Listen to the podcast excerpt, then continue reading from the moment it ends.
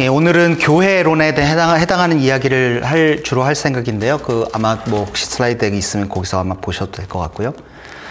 어, 제가, 아, 그래서 그 교회와 성례와 선교에 대해서 이야기할 건데, 교회와 성례와 선교는 보, 아마 이걸 따로 하나씩 강, 그 강의를 해도 충분할 정도의 분량일 수도 있지만, 또 이제 후려쳐서 짧게 하는 것으로 이렇게 가겠습니다.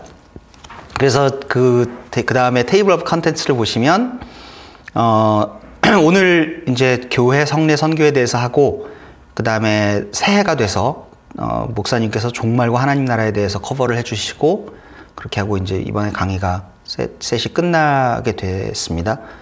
혹 가능하다면 지금 생각으로는 이걸 끝나고, 끝내고, 어, 오래 쉬지 않고 바로 무언가를 다시 좀 하면 좋겠다라고 생각을 하는데, 아침 시간이 너무 톨초인 것 같아서 그래서 골방에서 녹음을 하는 건 어떨까 이런 걸 약간 고민하기도 하고 고민 중이기도 하고 하여간 그거는 좀 여러 가지 의견을 받아서 한번 해보죠. 어 그래서 이제 오늘 이거를 그러니까 이 강의를 한건 이제 제가 하는 거는 오늘이 마지막이니까 그래서 그 다음 슬라이드를 넣어가지고 여기 이제 그, 요 말씀을 좀 드리려고 하는데 제가 생각하기에는 이제 제가 저는 어 보자. 그러니까 모태 교인이거든요. 어려서부터 교회 다녔고 그리고 뭐 주일 학교에서 요절 외라 그러면 열심히 외고 뭐 이런 거 했었고. 근데 뭐 굉장히 교회에 정부치고 열심히 다녔던 사람은 아니었어요. 그냥 이렇게 그냥 교회 매주 가고 그러긴 했지만. 그리고 제가 고등학교 때 세례를 받았는데 어, 제 동기들보다 약간 늦게 받은 셈이었어요. 왜냐하면 저는 교회 친구들하고 별로 친하지 않았기 때문에 어, 약간 따로 놀다가 그냥 대학 가기 전에 세례나 받자 이러고 받았던 것 같아요. 그런데 제가 세례를 받았을 때 생각해보면 저는 이제 성결교회에서 세례를 받았는데 세례를 받았을 때 생각해보면 세례 교육이라는 것들이 있었거든요. 그래서 그때 어 이제 아마 교단에 따라서는 뭐 학습을 먼저 받고 그다음에 세례를 받는 경우도 있고 이제 그런데 대부분의 교단에서 어, 아니, 사, 상당히 많은 교단에서 세례 교육이라는 게 있잖아요. 근데 세례 교육이라는 건 사실은 교리 공부잖아요. 하나님이 누구시냐, 뭐 구원 어떻게 받냐. 그러니까 말하자면 조직 신학이라고까지 얘기할 수 있을지 모르겠지만 어쨌든 교리에 대해서 이제 짧게 정리를 해가지고 쉽게 이제 설명을 하고 이제 그런 거긴 한데, 어, 저는 그때 이제 그렇게 교리 공부하는 거 되게 싫었거든요. 되게 딱딱하고 재미없고. 어, 왜 저렇게 다 아는 얘기를 다 하나 이제 이런 생각을 했었는데 제가 요즘 그 젊은 학생들을 만나면서 느끼는 건 너무 교리 공부 베이스가 없다 이런 걸 되게 많이 느껴요. 어, 그래서 왜 그럴까라는 생각을 해보면 이제 대부분의 요즘 한국 교회의 중고등부가 다 무너져 있기 때문에 이 친구들이 이제 중고등부 때 교회 다닌 경험이 없어서 그런 건 아닐까 이런 생각이 좀 들기도 하고 그리고 어, 언젠가부터 교회에서 세례를 받는 작업이 교리 공부 없이 굉장히 간단하게 되었던 그런 트렌드가 좀 있는 것 같기도 해요. 그러니까 모든 교단이 다 그랬던 것 같지는 않은데 그래서 그래서 보면 어 그러니까 제가 이제 대학교 때 성경 공부를 하고 그러면서 성경 이렇게 본문을 읽고 할 때는 교리에 대한 아주 기본적인 지식을 베이스로 성경을 읽었는데 지금은 성경 공부를 할 성경을 이렇게 본문을 보면 교리에 대한 베이스가 없이 성경을 보니까 어, 상당히 좋게 말하면 creative하고 나쁘게 말하면 막 나가는 생각들을 이렇게 정기, 정리해, 그러니까 전개해 놓는 거를 좀 발견하게도 되는 것 같아요. 그래서 저는 개인적으로는 이 뭐 조직신학, 교리 이런 거를 되게 어, 제가 스스로 열심히 파고 이런 사람은 아니고 저는 오히려 그런 이거보다는 그 성경 본문 보고 이런 걸 훨씬 더 주, 조, 그 좋아하고 선호하고 제 성향이 좀 그렇고 그렇긴 하지만 그럼에도 불구하고 지금 일반적으로 교리 공부 자체가 너무 현 교회에 좀 부족하진 않나 이런 생각이 좀 들기도 하는 것 같아요. 우리 교회를 포함해서 그러니까 뭐 어느 교회든지 간에 이제 그런 일들이 좀 있지 않나 싶은 생각이 듭니다. 그리고 두 번째로 좀 말씀드릴 건 도대체 신학 공부라는 걸 하는 게 신앙에 무슨 상관이 있느냐 이런 생각을 좀 할 수 있게 되는 것 같아요.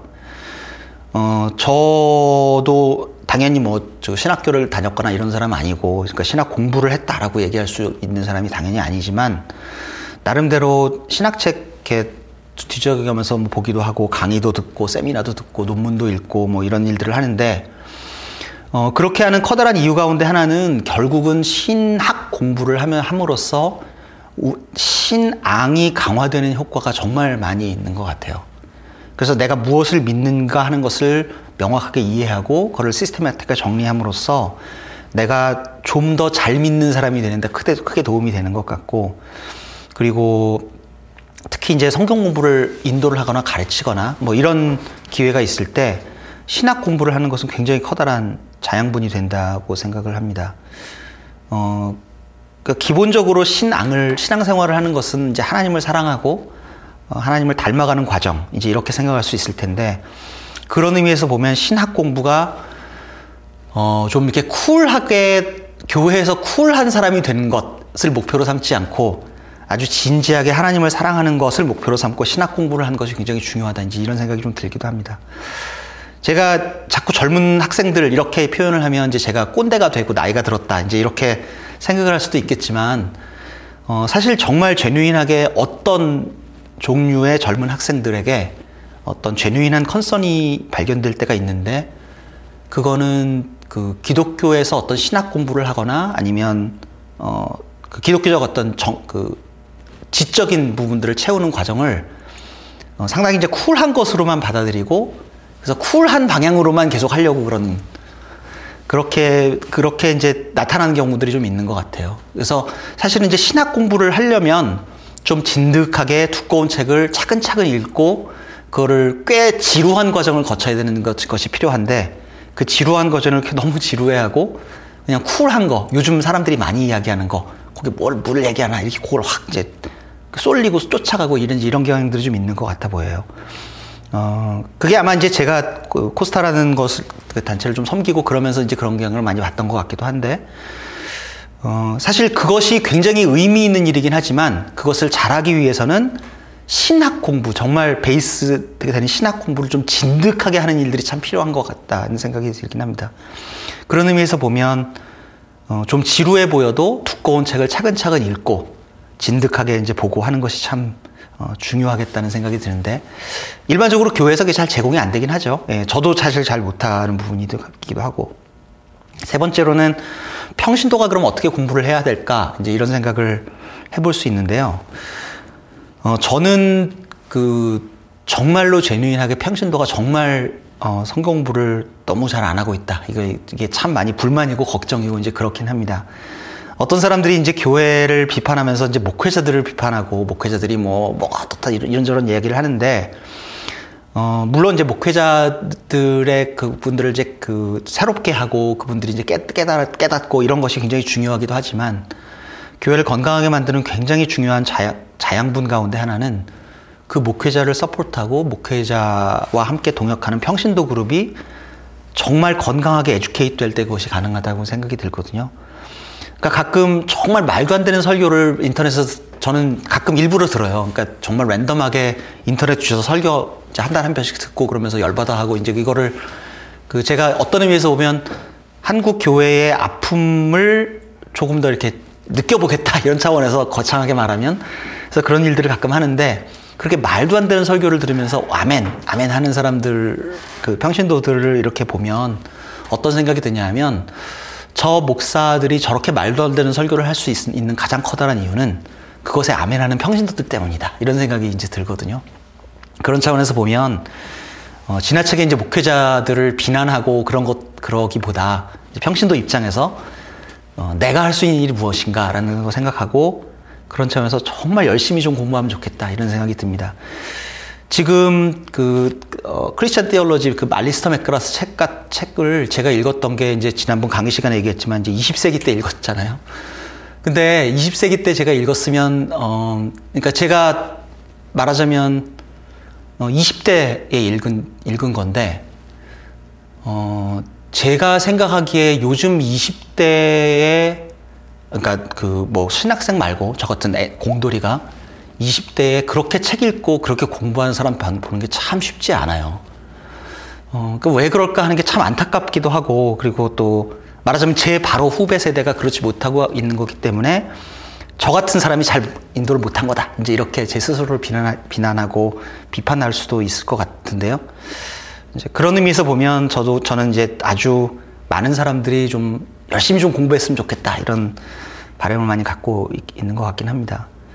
어, 그러니까 20대, 30대 저도 나름대로 그리고 40대도 나름대로 정말 죽자 사자 성경 공부 열심히 하고 신학 공부 열심히 하고 이제 그렇게 살면서 지냈던 것 같은데 그런 사람들이 점점 없어지는 것 같아서 오히려 그게 어, 좀 근, 든든한 교회를 지탱하는 그루터기가 말라져 말라가고 있는 건 아닌가 뭐 이런 걱정과 이런 생각들이 좀 듭니다. 자, 그래서 제가 이제 오늘이 마지막 강의이기 때문에 요 강의 시리즈에서 제가 하는 걸로는 그래서 그냥 이런 얘기를 약간 하고 넘어갔습니다. 자, 그러면 교회를 먼저 들어가죠.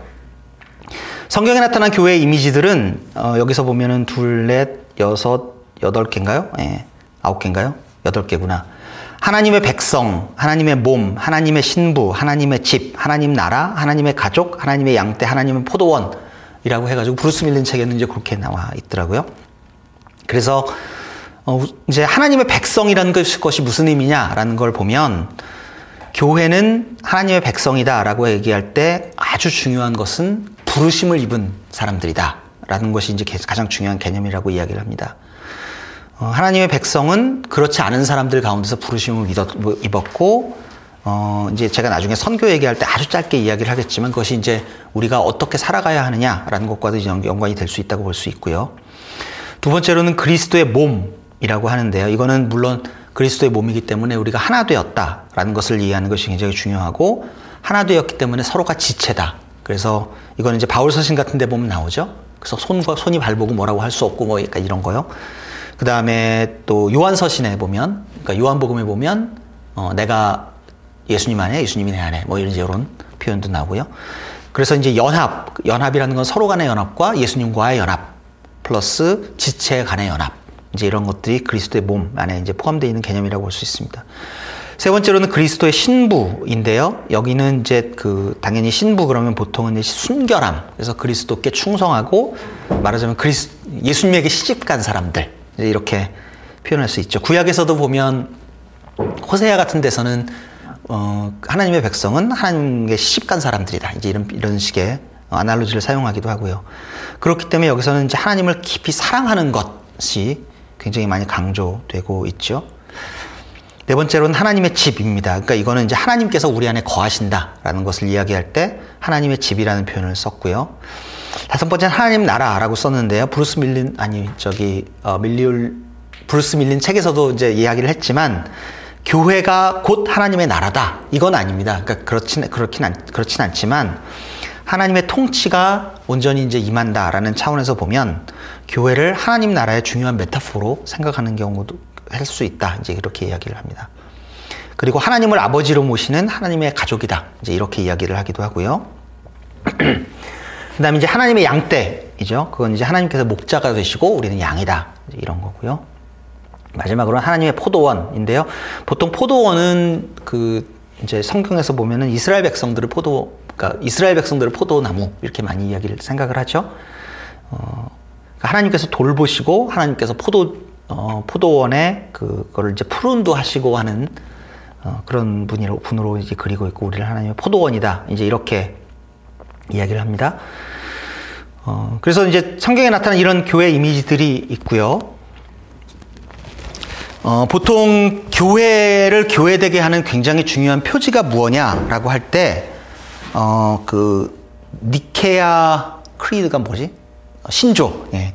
나이신 크리드에서 보면 이제 네 가지가 크게 나와 있습니다. 하나의 어, one holy Catholic apostolic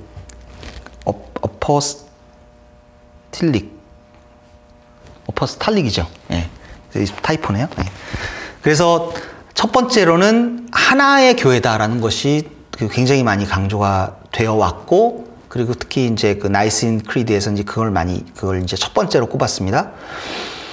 사실 교회가 하나다라는 것은 어, 생각해 보면 특히 이제 요즘같이 개교회주의가 굉장히 이제 많이 이야기되는 상황 속에서는 많이 니글렉트 되는 이제 그런 감이 좀 없지 않, 않아 보이고요.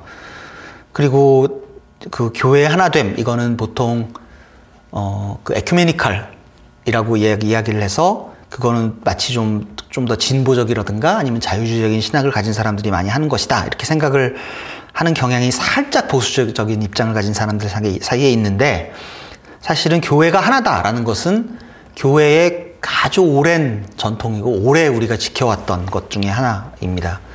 여기서 일치라는 것은 우리가 모두가 하나다라고 얘기했을 때 우리가 획일적이다라는 걸 의미하는 건 아니고요. 어, 우리가 일치되어 있다. 다양하지만 어, 일치되어 있다라는 걸 이야기를 하는 겁니다. 교회 역사 속에서 사실은 여러 가지 교회의 어, 이슈들을 다룰 때 교회의 이슈들을 다루는 아주 가장 근본적인 베이스로 교회는 하나이고 분리될 수 없다라는 것으로부터 논리를 전개해서 그 다른 이제 그 이슈들을 figure out 하는 경우를 볼 수가 있는데 아마 오늘 강의 뒷부분에 약간 그 얘기를 할 것 같긴 한데요. 그런 차원에서 보면 교회가 하나 됐다는 것이 현대에 많이 이제 잊혀져 있긴 하지만 어, 그 굉장히 중요한 것이기도 합니다. 두 번째로는 어, 그 구별되어 있다라는 거죠. 어, 그, 예, 그, 저기, 그 도나투스랑 어거스틴 이야기는 제가 이제 요 뒤에 잠깐 하긴, 이제 그, 그 컨트로버스는 제가 요 뒤에 잠깐 이야기를 하겠지만, 구별되어 있기 때문에, 어, 우리가 그 세상과 좀 다르고, 어, 우리가 세상과는 좀 다른 그 기준을 가지고 있어야 한다. 이런 걸 이야기하는 것일 수 있고요. 그 다음에는 Catholic입니다. 여기 catholic은 대문자 C로 쓰면 이거 이제 Roman Catholic 교회를 보통 쓰고 소문자 C로 쓰면 보편적이다라고 얘기할 때 이야기를 하는 거죠. 그래서 Nicene Creed에서는 이야기하는 catholic은 그러니까 그 Roman Catholic 물론 이제 그쪽에서는 그렇다고 이야기를 하겠지만 Roman Catholic 쪽에서는 Roman Catholic이라기보다는 보편성 이라는 차원에서 이제 이해를 하셔야 하시면 좋겠습니다. 그래서 이거는 지리적으로 어떤 특정한 지역에만 한정되는 것이 또 아니고 시간적으로 어떤 특정한 시간에만 한정되는 것도 아니다라는 차원에서 보편적인 교회라는 것이 이제 중요하고요. 보편적인 교회라는 것을 이야기할 때 굉장히 중요한 개념은 개방성입니다. 그래서 누구에게나 열려 있는 교회라는 것이 교회의 굉장히 중요한 어, 그 특성이다 이렇게 볼 수 있습니다.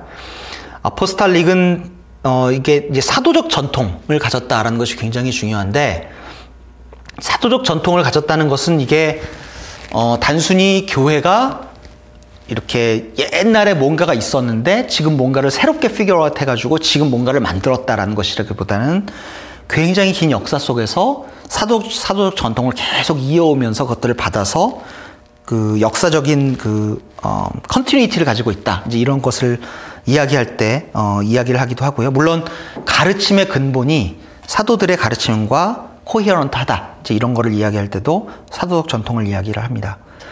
어, 그래서 요, 요 네 가지, 하나됨, 구별됨, 보편적, 그 다음에 사도적 전통. 이것을 교회의 중요한 마크로 이렇게 생각을 하는데, 자, 우리가, 우리 교회를, 우리, 우리가 속해 있는 그냥 우리 교회를 봤을 때도 과연 이것을 얼마나 우리가 인식하고 교회를 인식하고 있느냐라는 것도 좀 생각해 볼 만 할 수 있는 것 같고요. 꼭 우리 교회가 아니더라도 일반적으로 우리가 교회에 대해서 이 네 가지를 어떻게 생각하고 있느냐라는 걸 생각해 봤을 때 우리는 일반적으로 별로 이렇게 생각하지 않는 것 같아요. 그러니까 그런 거 보면 그 니케아 신조에서 이야기하고 있는 이런 내용들을 어, 현대 교회에서 많이 좀 잃어버리고 있지 않나 이런 생각이 좀 들기도 합니다. 이게 아까 얘기했던 것처럼 제가 이제 옛날에 고등학교 때 교리 교육 받고 이럴 때는 이런 거 배웠거든요. 근데 어느 순간에 교회에서 이런 얘기도 별로 안 하게 된 것 같기도 하고요. 예. 하여튼 그렇습니다. 어, 그러니까 교회의 기능은 이제 네 가지를 썼는데 좀 이제 있어 보이려고 거기다가 그릭을 썼습니다. 근데 이게 그릭을 어, 뭐 예배 교제 증언 사역, 아, 사역 증언. 요거는 이제 보면 아, 그게 그거구나. 이렇게 네 가지구나. 이렇게 얘기를 하겠지만 한번 보시면 슬라이드에서 한번 보세요. 그 읽으실 수 있어요. 살짝. 람다는 L에 해당하고 알파는 A에 해당하고 타우는 T에 해당하고 이렇게 가지고 읽으면 읽을 수 있어요. 코이노니아 이런 것도 딱 읽을 수 있고 예. 디아코니아 이런 것도 다 읽을 수 있고 하여튼 뭐 그냥 한번 읽어보시라고 여기 적어봤습니다. 아 그래서 어 아마 그 라트레리아가 예배고 코이노니아가 교제고 어, 디아코니아가 사역이고 그 다음에 어, 마트리아, 마트리아 이게 이제 직원이죠. 요거를 어, 이렇게 알아두시면 어디 가서 살짝 좀 있는 척 하기에 굉장히 좋은. 사실, 사실 코네, 코이노니아나 디아코니아 같은 건 아마 교회에서도 많이 들어보셨을 것 같아요. 그 다음에, 어, 그, 다룰 거는 그 소위 이제 도나티스 논쟁이라고 하는 건데요. 사실은 교회론에 대한 것은 초대 교회로 시작해서 상당히 오랜 기간 동안에 별로 교회의 주된 관심사가 아니었습니다.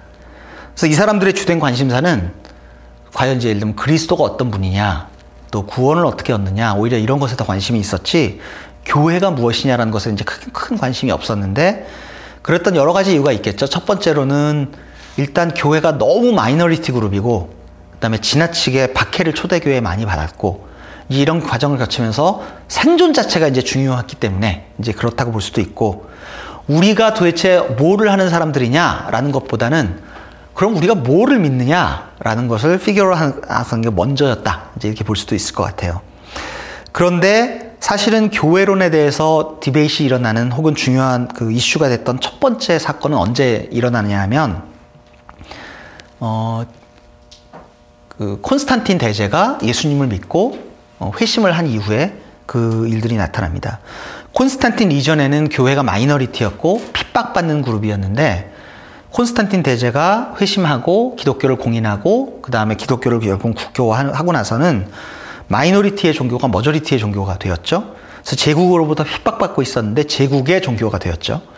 이제 그 transition을 거치면서 어떤 문제가 생겼냐면 특별히 그 초대교회 당시에 굉장히 심한 박해를 받으면서 사람들이 교회를 많이 떠났습니다. 그러니까 신앙을 버리고 어, 신앙을 포기하고 이런 일들이 많이 일어났는데 그 배교자라고 부르죠.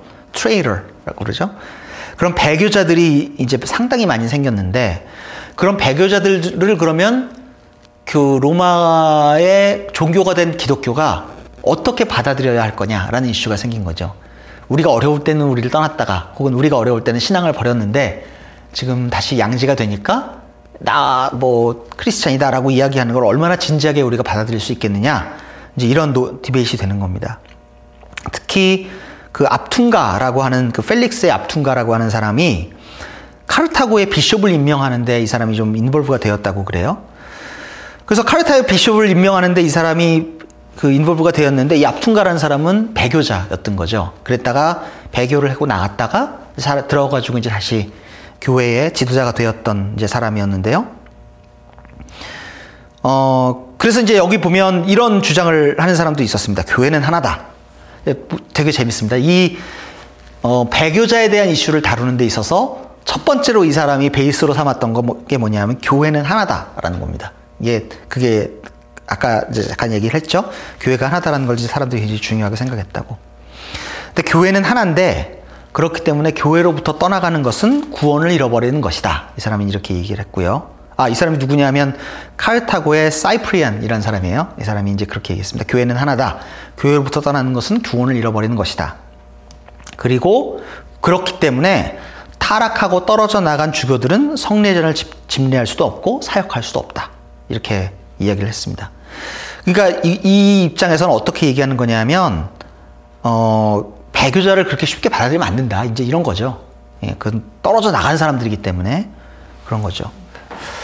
여기서 이제 굉장히 시, 흥미롭게 등장한 사람이 이제 우리가 잘 알고 있는 아우구스티누스, 어거스틴이죠. 어, 어거스틴과 도나투스 간의 이제 논쟁이 여기서 이제 벌어지는데 도나투스 파 쪽에서는 어떻게 이야기하냐면 교회의 순결성을 강조하죠. 교회는 순결해야 되고 범죄한 지도자들로부터 받은 세례 자체가 무효다.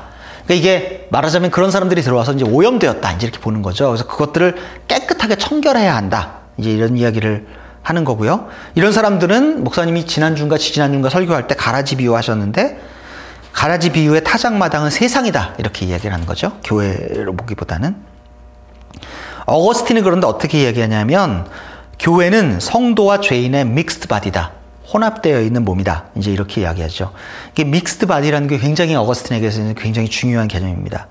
그래서 어거스틴은 가라지 비유의 타작마당을 교회로 이야기를 했고요. 교회의 거룩함은 구성원의 거룩함이 아니라 그리스도의 거룩함이다. 이렇게 얘기했습니다. 근데 뒤에, 뒤에 이제 도나투스는 이단으로 정죄되었고, 어거스틴이 교회 mainstream이 되었고, 그것은 그 제국 종교로서의 교회, 기독교를 서포트하는 데 이제 중요한 어, 아규먼트로 작용을 했기 때문에 우리는 이제 어거스틴의 내용들을 이제 일반적으로 많이 받아들이긴 하지만 사실은 도나투스의 아이디어나 이런 것은 후에 보면 급진적인 종교개혁자들, 아나베프티스트 같은 사람들이 이 아이디어들을 상당히 많이 받아들이긴 합니다. 왜냐하면 이 사람들은 제가 이제 그 뒤에 시간이 되면 그 얘기를 잠깐 하겠지만 이 사람들은 교회를 대안 공동체로 봤거든요. 우리도 교회에 대해서 이야기를 할 때 우리 하나의 씨앗 교회도 대안 공동체가 되면 좋겠다 이런 이야기를 좀 하기도 하는데 대안 공동체를 이야기할 때 굉장히 중요한 것은 그 대안 공동체가 대조 공동체가 되는 것이거든요. 세상과 비, 비교해서 굉장히 contrast가 이제 명확하게 드러나는 것. 대조 공동체가 되려면 그 공동체의 순결함, purity 이런 것이 굉장히 중요하게 되는 거죠. 그래서 도나투스는 물론 이제 이단으로 정죄되었지만 요 debate는 지금도 사실은 굉장히 이렇게 진행되고 있는 것이라고 얘기할 수 있고 제가 옛날에 청년부 시절에도 어, 이런 debate들이 있었던 것 같아요. 개차반으로 살고 있는 막 살고 있는 애를 찬양팀에 세워도 되느냐 뭐 이런 이슈라든가 이제 이런 거는 어, 아주 그 small scale의 아주 낮은 스케일의 그 도나투스 논쟁에 해당한다고 볼 수도 있을 것 같습니다. 그래서 그 초대 초기 개신교에서 어, 교회에 대해서 어떤 debate들이 있었느냐, 어떤 doctrine들이 있었느냐라고 이제 보면은요. 어, 아, 제가 이제 물론 이제 도나투스 논쟁하면서 배교자들을 어떻게 다루느냐 하는 것 가, 가지고 어, 그 교회론에 대해서 첫 번째 debate이 있었다고 하지만 사실은 교회론 자체에 대해서 정말 serious한 체계적인 debate이 일어난 어, 첫 번째 사건은 제가 보기에는 오히려 종교개혁이라고 볼 수 있습니다. 왜냐하면 종교개혁이 일어나기 전까지는 특히 이제 서방교회에서는 교회는 하나다라고 생각하고 있었거든요. 그런데 프로테스탄트 movement가 생기면서 아, 교회가 하나다라는 것이 뭐지? 쟤네들은 교회가 아니고 우리는 교회다 라고 주장할 수 있는 근, 근거는 뭐지? 이런 디베이트들과 궁금한 것들이 생기게 된 거죠. 어, 그래서 종교개혁은 교회론에 대해서 굉장히 심각하게 여러 사람들이 생각하게 하는 계기를 제공했다고 볼 수 있습니다. 우선 마틴 루터는 우리가 많이 알, 고 있는 대로 마틴 루터는 종교개혁의 선구자였던 것으로 알고 있죠. 그런데 마틴 루터는 한 번도 자기가 캐톨릭 교회로부터 떨어져 나와야겠다라고 생각했던 것이 적이 없었던 것으로 우리가 이제 알고 있습니다. 마틴 루터뿐만이 아니고 마틴 루터를 추종했던 사람들이 대부분 그렇게 생각했던 것 같아요.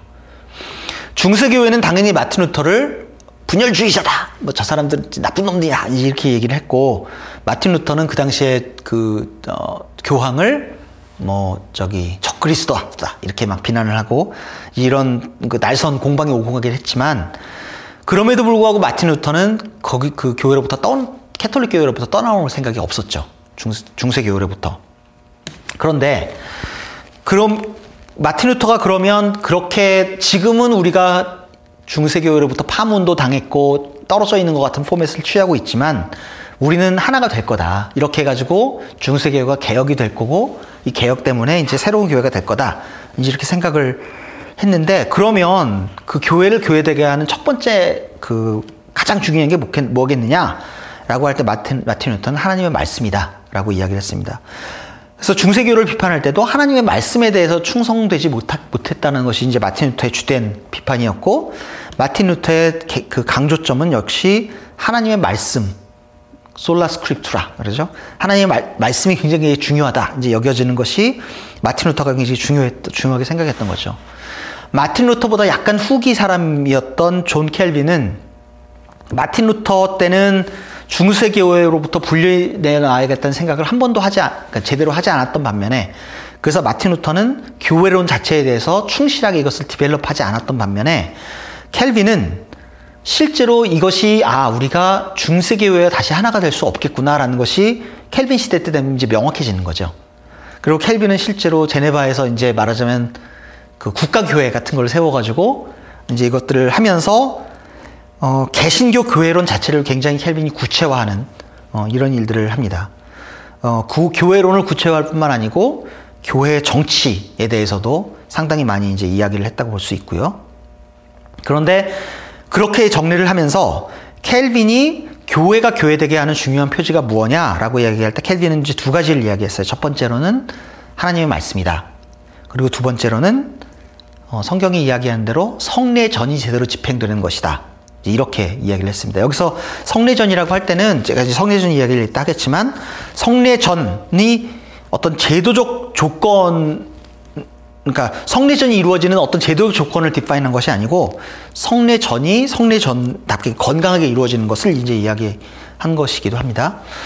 그래서 여기에 얘기하면서 뭐 가시적 교회, 비가시적 교회 뭐 이런 얘기도 이제 칼빈이 얘기하기도 하고요.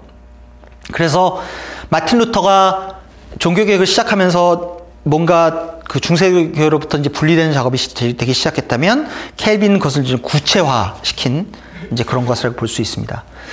그 후에 그 Radical Reformation이라고 불리는 어 그 재세례파 사람들이 이제 나타나는데 이 사람들은 어떻게 봤냐 하면 콘스탄틴 대제 이후에 어 사도 시대 직후에 지켜졌던 어떤 어떤 교회의 신 순수함이 콘스탄틴 대제가 기독교를 공인해 제국의 종교로 만들면서 어 그게 어 파괴되었다 이제 이렇게 보는 거죠.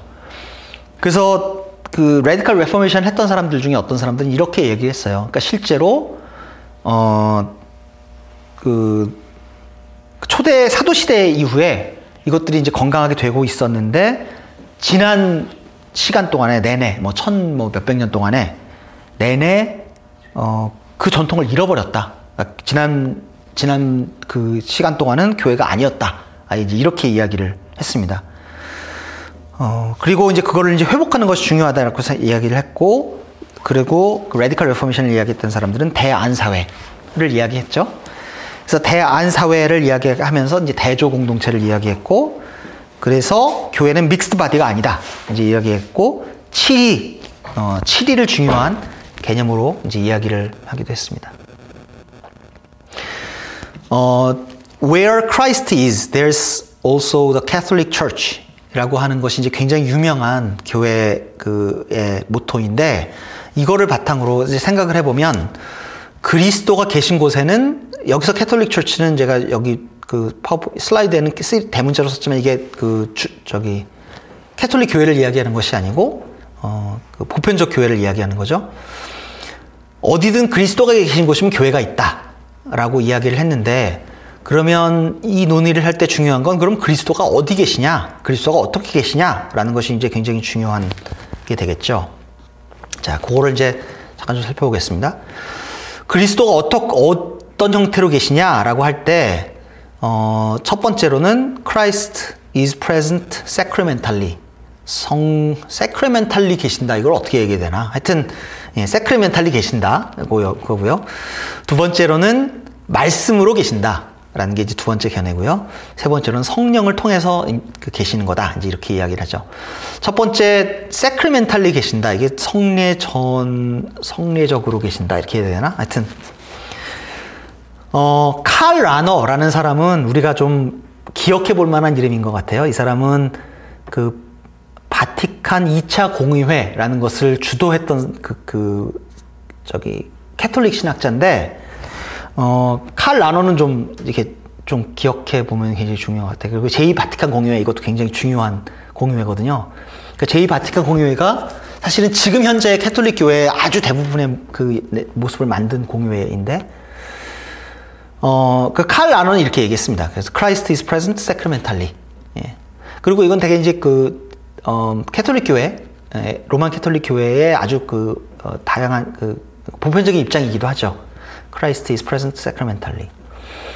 그래서 우리가 성례전을 할 때, 떡을 떼거나 포도주를 마시거나 할 때 그곳에 그리스도가 계신다라고 얘기하는 거죠.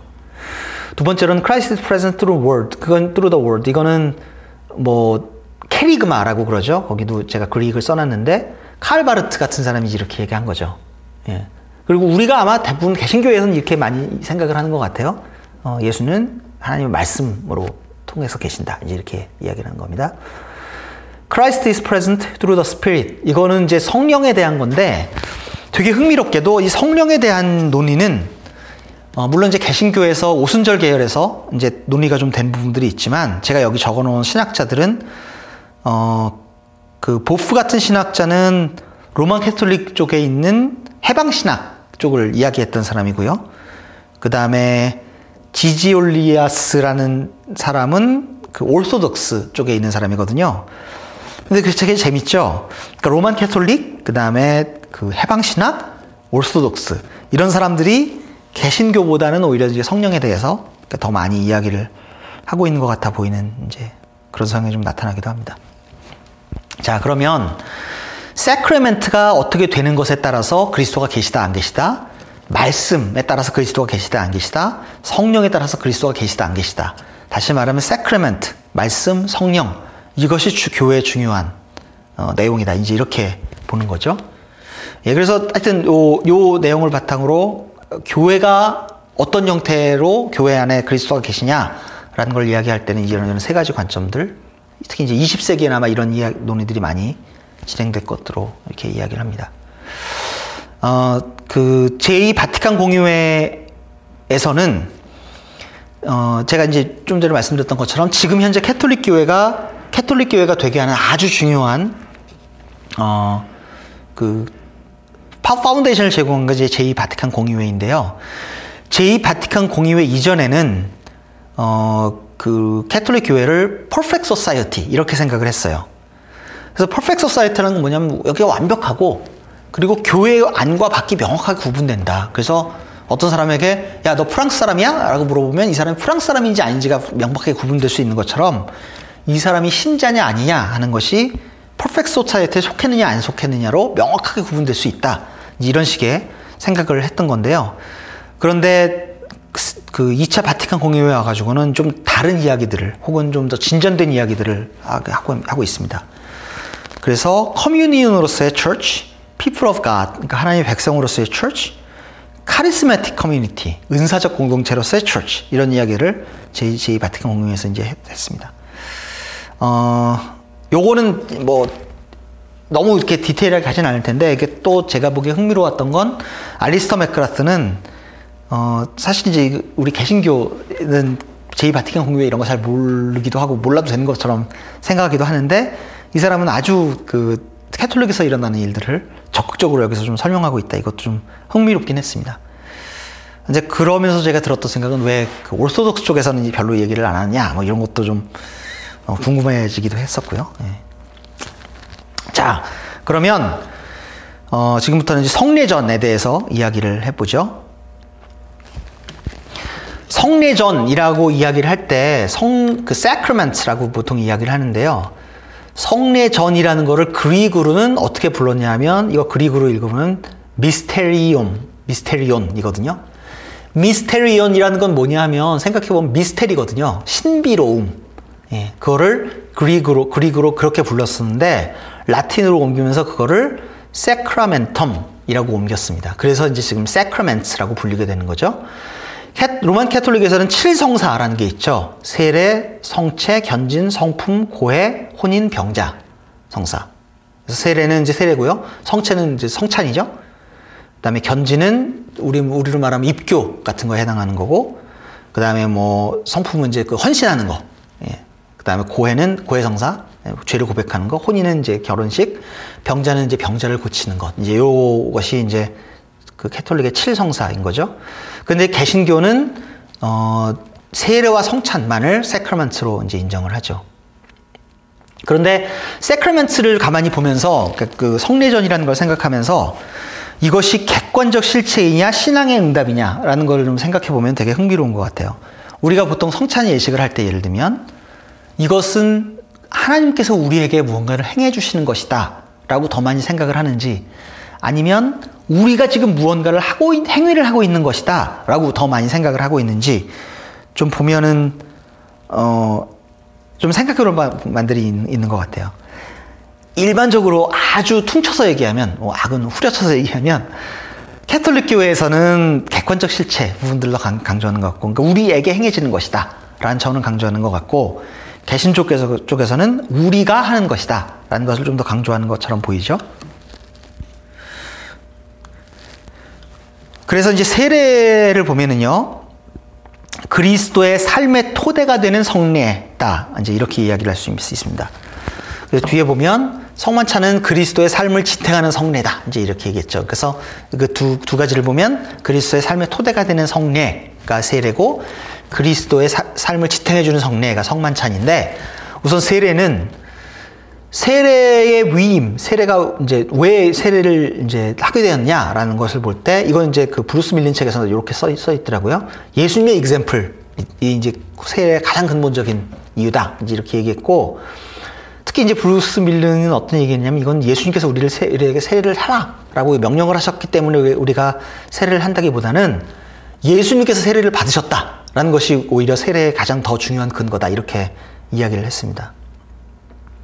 그래서 세례의 이미지는 그리스도와 함께 죽고 사는 것이 되기도 하고요. 씻는 것, 그러니까 죄를 씻는 것이죠. 그리고 성령에 의해 다시 태어나는 것. 그리고 그리스도의 몸과의 일치, 그리고 앞으로 다가오는 하나님 통치의 표지, 이런 것들이 함께, 어, 이렇게 다 세례에 포함되어 있다. 이제 이렇게 이야기를 합니다. 어, 세례에 관해서 이제 가장 그 치열한 디베이트이 이루어졌던 거는 이제 그, 어, 유아 세례에 관한 거죠. 어, 유아 세례를 어떤 사람들은 정말 아주 적극적으로 반대하고 어떤 사람들은 유아 세례를 어, 아주 적극적으로 인브레이스하고 이제 이런 일들이 있는데요. 유아 세례에 관해서는 크게 이제 세 가지 종류, 종류의 다른 생각들이 좀 존재하는 것 같습니다. 첫 번째로는 유아 세례는 우리의 원죄를 씻는다. 원죄의 문제를 해결한다라는 관점이죠. 이건 이제 보통 로만, 로만 카톨릭에서 이렇게 생각을 이야기를 한다고 생각을 할 수 있는 거죠. 그러면 유아 세례를 정말 꼭 해야 되는 거죠. 예, 원죄를 씻는 거기 때문에 유아 세례가 정말 중요한 거죠. 어, 반면에 이제 두 번째 관점으로는 원죄를 씻는 행위로서의 유아 세례는 아니라 하더라도 유아 세례는 어, 교회가 어, 하나님의 하나님과의 언약 관계에 있다라는 것을 표시, 표시하는 굉장히 중요한 그라운드다라고 이제 이야기를 하는 거죠. 이거는 아마 대부분의 개신교회에서 유아 세례를 이야기하는 쪽에서는 이제 이렇게 보통 이야기를 하는 것 같습니다. 그 세 번째로는 인판트 베프티즘은 말도 안 된다. 이렇게 이야기를 하는 거죠.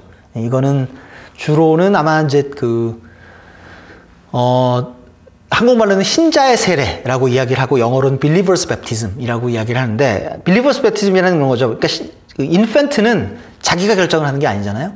근데 believer's baptism은 자기가 아 내가 믿어요 라고 해가지고 이제 베티즘을 받는 거니까 신자의 세례를 이야기하는 특히 이제 티피컬하게 침례 교단 같은 경우에는 주로 이제 이렇게 이야기를 하죠. 예, 유아 세례를 받아들이지 않고. 흥미로운 건 칼바르트가 유아 세례를 엄청 깠더라고요. 저는 이제 몰랐는데 성경적인 근거가 없다. 이런 얘기를 하기도 하고 어, 나면서 그리스도가 된다라고 이야기하는 잘못된 어썸션을 갖게 한다라고 하는데 그렇게 되면 무슨 문제가 생기냐면 cheap grace가 된다는 거죠. 나면서 그리스도인 됐으니까 나 막 살아도 돼. 이제 이런 식으로 사람들이 생각하게 된다는 거죠. 그리고 칼 바르트가 생각했던 걱정에서 세 가지, 세 번째 것은 유아 세례는 결국은 제자도와 세례가 어떤 링크를 가지느냐 하는 것을 설명해 줄 수가 없다. 그걸 약화시켜 버린다. 이제 이렇게 비판을 했습니다. 필요한 이야기였던 것 같아요. 생각보다 시간이 제가 많이 갔네. 빨리 할게요. 어, 성만찬은요, 그, 제가 이제 말씀드렸지만 그리스도의 삶을 지탱하는 성례이죠. 그래서 세 가지 견해가 있습니다. 첫 번째는 화채설, 두 번째는 공제설, 세 번째는 기념설. 화채설, 거기 영어로 써 있는 거를 읽는 게 굉장히 힘들죠. 네, substan, sub, 아, transubstantiation인데, 네, 화채설. 그러니까 뭐냐면, 캐톨릭교에서는 이렇게 얘기해요. 그리스도의 떡을 떼고 잔을 나눌 때 그것이 실제로 그리스도의 몸과 피가 된다. 다만 그거 이제 그게 그 사도적 위임을 받은 사제들이 그거를 컨덕트를 하면 그거를 그 집례를 하면 그러면 어 실제로 그리스도의 몸과 피가 된다. 이제 이렇게 이야기를 하는 거죠. 어 그래서 이 사람들은 실제로 성만찬 자체가 죄를 씻는 아주 중요한 혹은 성, 그, 어, 성도를, 성도답게 하는 아주 중요한 작업인 것으로 이렇게 생각을 하죠. 그래서 이 사람들은 그 성체 성사, 그러니까 성만찬 몇 주 빠지고 그러면 그 냉담자라고 그러잖아요. 그래서 이제 뭐 문제가 있는 사람으로 그래가지고 이제 그거 뭐 저기 뭐야 회개도 해야 되고 뭐 이런 이런 과정이 있잖아요. 그러니까 이게 굉장히 이 사람들한테 중요한 거죠. 두 번째로는 이제 공제설인데 이거는 그리스도가 실제로 그리스도의 몸과 피가 되진 않지만 그리스도가 거기 임재하신다라는 거죠.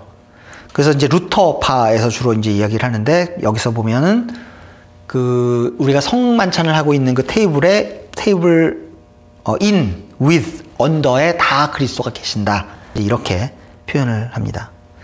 세 번째는 기념설이죠. 보통 이제 이건 우리 같은 개신 대부분의 개신교에서 이야기를 하는 건데 이거는 그리스도가 실제로 여기 임재하시거나 이런 건 아니고 우리가 기념하는 것이다 라고 성만찬을 생각을 하는 것입니다. 자, 두 가지 성만찬을 생각할 때 두 가지 크게 다른 경향, 이해하는 경향들이 있는데 첫 번째는 sacrifice로 이해하는 겁니다. 그 두 번째로는 이거를, 이거는 meal이다, 식사다, 이제 이렇게 이야기를 하는 거죠. 그래서 뭘까?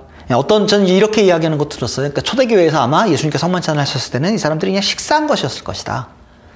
또 어떤 사람들은 이 뭐 잔을 마시고 떡을 뗄 때마다 나를 기념하라 라고 그러는 건 너희들이 밥 먹을 때마다 나를 기념해라 라고 얘기한 것이다. 그렇게 이야기를 한 경우도 봤고요. 성만찬을 그래서 sacrifice로 이해를 하느냐, meal로 이해하느냐라는 것에 따라서도 이제 좀 여러 가지 생각이 있을 것 같고, 성만찬을 영어로 표현하는 것이 굉장히 다양한 얘기들이 있죠. 그 Lord's Supper, Holy Communion, Eucharist, Divine Liturgy, Breaking of the Bread, 뭐 이런 다양한 이야기들이 있는데, 어, 요 어떻게 이야기하느냐에 따라서 그 사람이 어떤 신앙적 전통에 서 있느냐가 이제 상당히 좀 살짝 갈리고 있는 것 같아요. 보통 우리는 Communion이라고 보통 많이 이야기하는 것 같죠? 혹은 뭐 Breaking of the Bread 이렇게 표현을 하기도 하고. 예, 이제 마지막으로요. 선교 이야기를 하겠는데 요 하나 요 선교는 선교만으로도 사실 여러 번의 강의를 해야 할 만큼 굉장히 커다란 이 주제인데 교회 얘기하면서 이제 요것만 좀 다뤄야겠다 생각해서 이제 한 슬라이드 한 장에 넣어봤습니다. 어, 원래 하나님의 선교, Missio Dei라는 표현은 어, 주로 그 진보적인 사람들이 했던 생각이거든요. 어, 알버트 슈바이처 같은 사람이 이제 그런 얘기 했, 었고 그런데 최근에 와가지고 이제 그 복음주의 쪽에서 하나님의 선교라는 그 terminology를 받아들이고 그것을 가지고 굉장히 다양한 아주 그, 어, 그 깊은 어, 성경적인 그 theology들을 이렇게 잘 좀 정리해 놓은 일, 일들이 좀 많이 생긴 것 같아요. 이제 특히 그 크리스토퍼 라이트 같은 사람은 아주 탁월하게 이걸 정리를 잘했죠.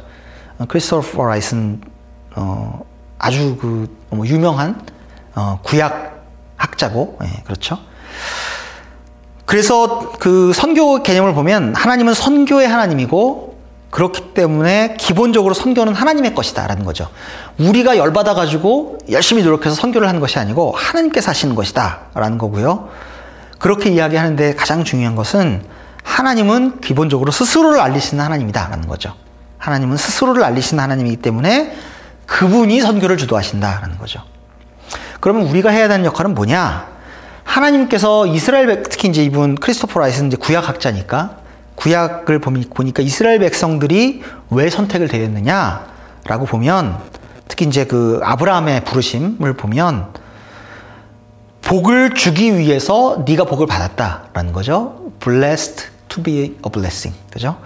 복을 주기 위해 선택을 받는 것이다라는 거죠. 그러니까 우리도 지금 현, 현대에 우리 살고 있는 우리도 하나님께서 우리에게 복을 주신 것은 우리가 구원을 얻게 되고 이렇게 한 것은 복을 어, 주기 위해서 다른 사람들과 나누기 위해서 된 것이다라는 거죠. 그런 그런데 그 복을 나누는 데 있어서 무대는 교회만이 아니고 온 세상이다. 는 거죠. 이게 어 그 굉장히 흥미로운 것일 수도 있는데, 그러니까 그 기본적으로 선교가 어 그러니까 그 하나님의 선교가 신구 신구약을 꿰뚫고 꿰뚫고 있는 굉장히 중요한 그 키 키다 이제 이렇게 봤던 거고요. 그리고 특히 이제 크리스토프 라이시 얘기했던 것 중에 적어도 제가 생각하기에 굉장히 어, 중요한 이 사람의 강조점이라고 생각하는 것은 이 사람은 이 하나님의 선교의 사이클을 선택, 윤리, 선교 이 사이클로 봤죠.